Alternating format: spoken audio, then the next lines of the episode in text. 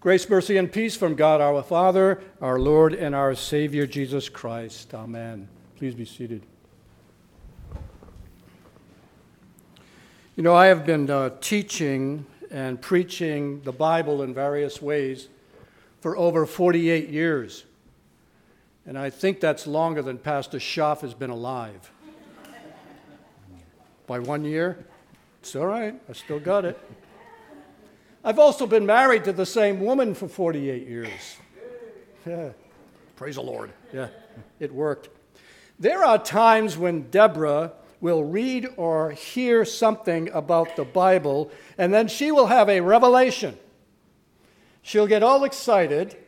She'll come to me and share her revelation, and I will say to her, I've been teaching and preaching that for years. And she will say, Well, it takes people like me several times before it sinks in. What can I say? She obviously doesn't hang on every word that I've said over 48 years. And I must admit, it happens to me too. You read the Bible over and over again, and all of a sudden something pops out you've never seen before. I have picked up a book out of my library thinking I've never read it, opened it up, and my notes are all over the pages. So you can't trust what you're hearing or what you're remembering. Pastor Schaff may teach or preach something, some familiar passage out of the Bible, and I sit there and I go, wow, I never heard that before. Hello? Wasn't I paying attention? Well, yeah, I was. But sometimes we don't. And I'm sure the same thing has happened to you with biblical truths in teaching and preaching. And it's not that we're ignorant or that we're deficient or stubborn about God's word. It's just sometimes we may not, may not pay attention. Or maybe sometimes we filter out the information and our minds wander and we don't hear God's truth. Maybe on occasion we don't want to hear the truth because we can't handle the truth. Whatever the situation is. The disciples obviously had the same problem. I mean, how many times did Jesus tell them he was going to be betrayed, he would suffer, he would die, and rise on the third day? Do you remember that conversation about Jesus' identity? In Matthew 16, Jesus asked, But who do you say that I am? Simon Peter answered and said, You are the Christ, the Son of the living God. Peter had a revelation about the truth of Jesus as the Messiah. And verse 21 of that passage says, From that time Jesus began to show to his disciples that he must go to Jerusalem and suffer many things from the elders and the chief priests and scribes and be killed and be raised the third day. And after that, Peter turns around and rebukes Jesus, trying to stop him to go to the cross as the Messiah. You know, you get it and you don't get it. Sometimes we don't get the truth, even if it comes from the Lord's own mouth. Several times in the Gospels, Jesus said, Behold, we are going up to Jerusalem, and the Son of Man will be destroyed, uh, be betrayed to the chief priests and the scribes. They will condemn him to death and deliver him to the Gentiles to mock and to scourge and to crucify, and the third day he will rise again. When Jesus finally did rise from the grave, the angel at the tomb had to confirm Jesus' words to the confused women. Remember how he spoke to you when he was still with you in Galilee? This is my emphasis. I'm sure the angel was a little frustrated. The Son of Man must be delivered in the hands of sinful men and be crucified, and the third day rise again. Hello? And Luke tells us, and they remembered his words. my wife is right. It takes several times to hear a truth before it sinks in. We all have the same problem. And the women go and share their revelations with the all powerful disciples, and what do they do? Ah, wives' tales. The guys on the Emmaus Road, they were wallowing in grief until Jesus gave them a revelation through the breaking of the bread. Then later on in the upper room, Jesus physically appears. He forgives them. He breathes on them and he says to them, These are the words which I spoke to you while I was still with you, that all things must be fulfilled which were written in the law of Moses and the prophets and the Psalms concerning me. You've got to know your Bible, people of God. You've got to study God's Word so you will get it. Then Luke adds this statement Then he opened up their inner being that they might fully bring together the Scriptures. Isn't that a beautiful phrase? Finally, the men got it, right? Last but not least. And this is a great lesson and a comfort for us today. If you continually study God's Word and faithfully gather together, we'll eventually get it, one way or another. But Jesus dying and rising from the grave is half the story. There's more revelation to come. Jesus taught a lot about his suffering, death, and resurrection, but he didn't go into great depth about his ascension and exaltation. I don't know if you've ever noticed that. In John 16, Jesus said, I came forth from the Father and have come into the world. Again, I will leave the world and go to the Father. And his disciples said to him, See, now you are speaking plainly and using no figure of speech. The disciples thought they got it. They didn't get it. they didn't. We talk a lot about Jesus' death and resurrection, but not much about his ascension. We think we really get it. We don't get it. We don't. What does Jesus' ascension and exaltation mean for you today? That's why we're here. You remember Jesus said, Nevertheless, I tell you the truth, it is to your advantage that I go away, for if I do not go away, the helper, the advocate, the comforter, the Holy Spirit will not come to you. But if I depart, I will send him to you. So today we celebrate the rest of the story. Acts chapter 1, Jesus is talking about how they'll receive power. And now, when he had spoken these things while they watched, he was taken up, and a cloud received him out of their sight. And while they continually stared toward heaven as he went up, behold, two men stood by them in white apparel, who also said, Men of Galilee, why do you stand gazing up into heaven?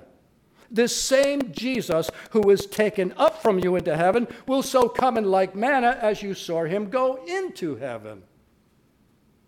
Another great revelation about the work of Jesus Christ. The incarnation of God the Son was his humiliation and his weakness under the shadow of the cross for you. And during that time, Jesus was locally present on this earth. And that's the life that we, as followers of Christ, live every day on earth in this flesh. Jesus gets it. The ascension of Christ was a physical, eyewitnessed, glorious revelation of all the completed work that Christ came to do for you. It's the revelation of God's power over the forces of this fallen world. The Son of Man ascends to the place of majesty on high far above all principalities and powers, to fill all things according to his divine and his human nature. This is an active dominion. It is triumphal omnipresence. Big words. Good theology. That's why the Lord can be sacramentally present here in the bread and the wine for you. And then the Lord pours out his Trinitarian glory, power, and blessing into his special people. And he creates a royal priesthood, a holy nation, a new dwelling place, a new temple, and a glorious city in and through you. By his death, his resurrection, and ascension, Christ became life giving flesh. He makes the body divine and restores our true humanity through our baptism. Glorious, the glorious Trinitary, Trinity that was active in Christ is now active in you as God's people. You didn't just die and rise with Christ.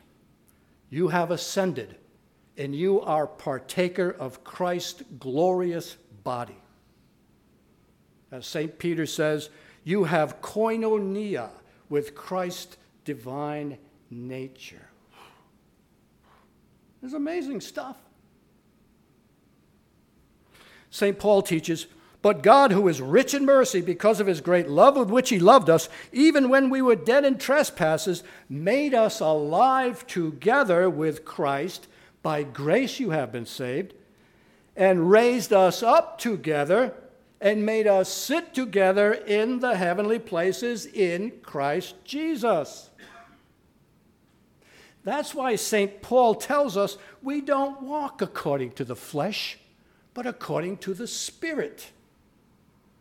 If then you were raised with Christ, he says, seek those things which are above, where Christ is, sitting at the right hand of God. Set your mind on things above, not on things of this earth. And listen to this For you died, and your life is hidden with Christ in God. Oh, my word. Now, that's a revelation that you can get excited about.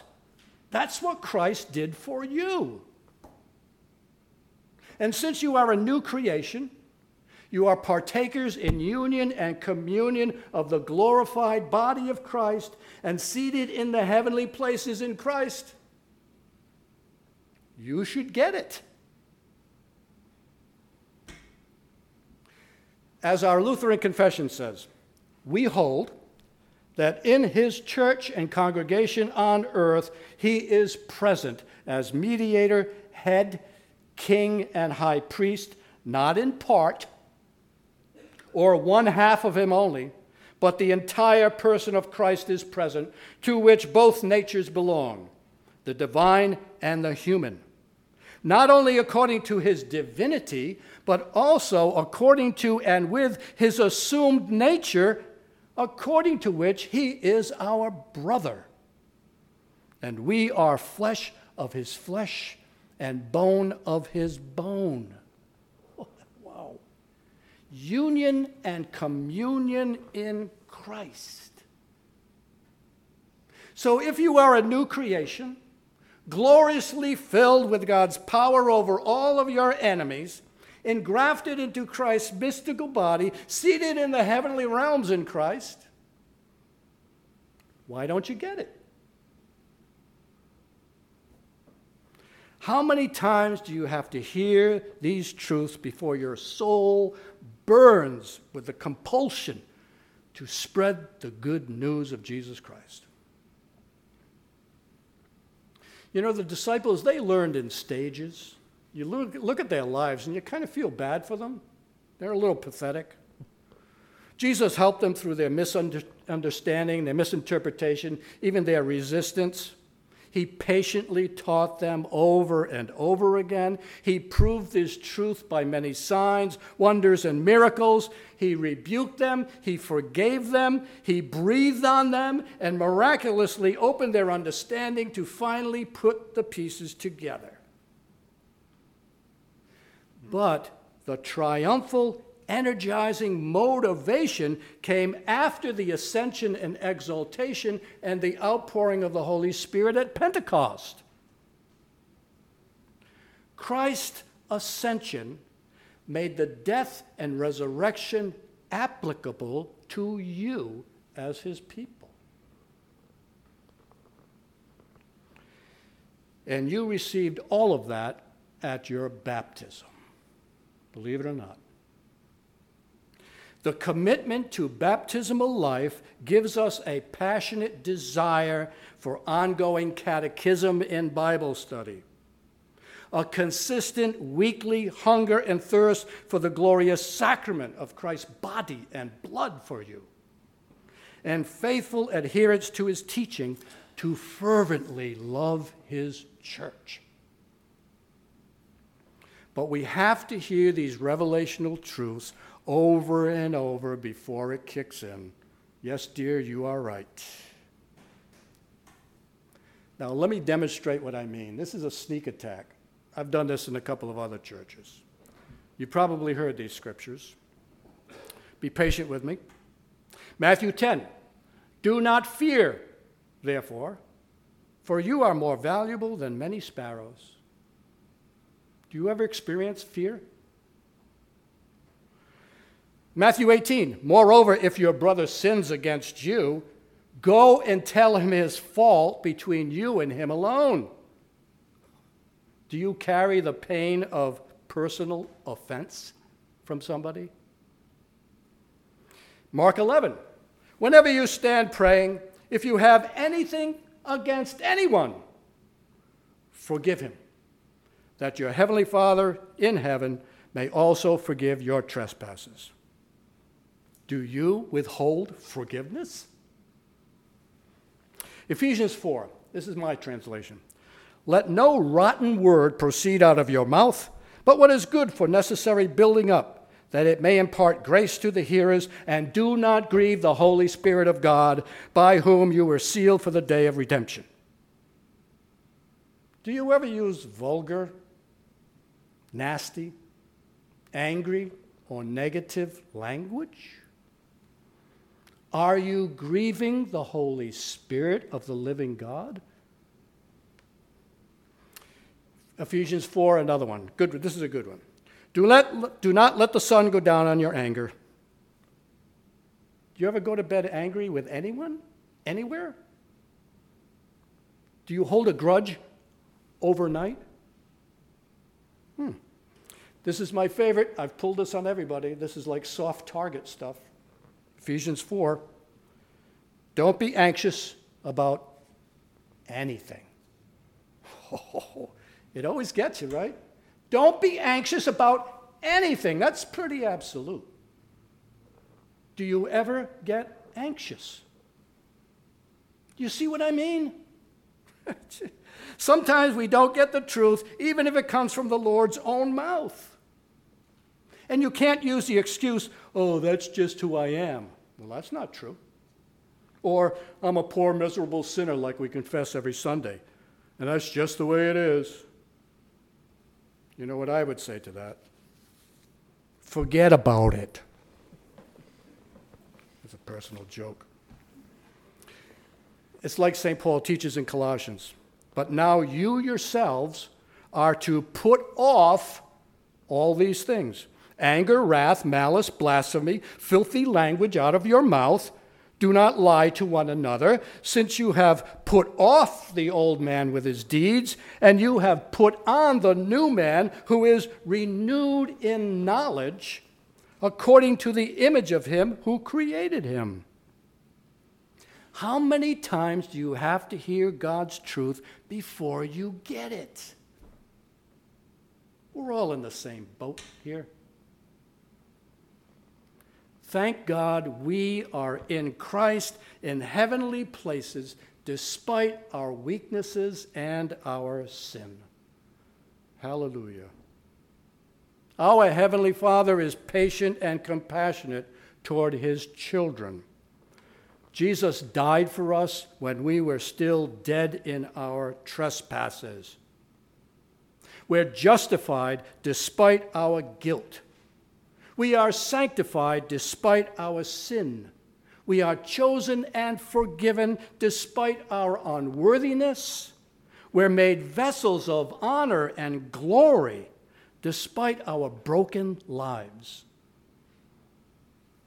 We are made, we are in union with the Lord despite our individualistic selfishness.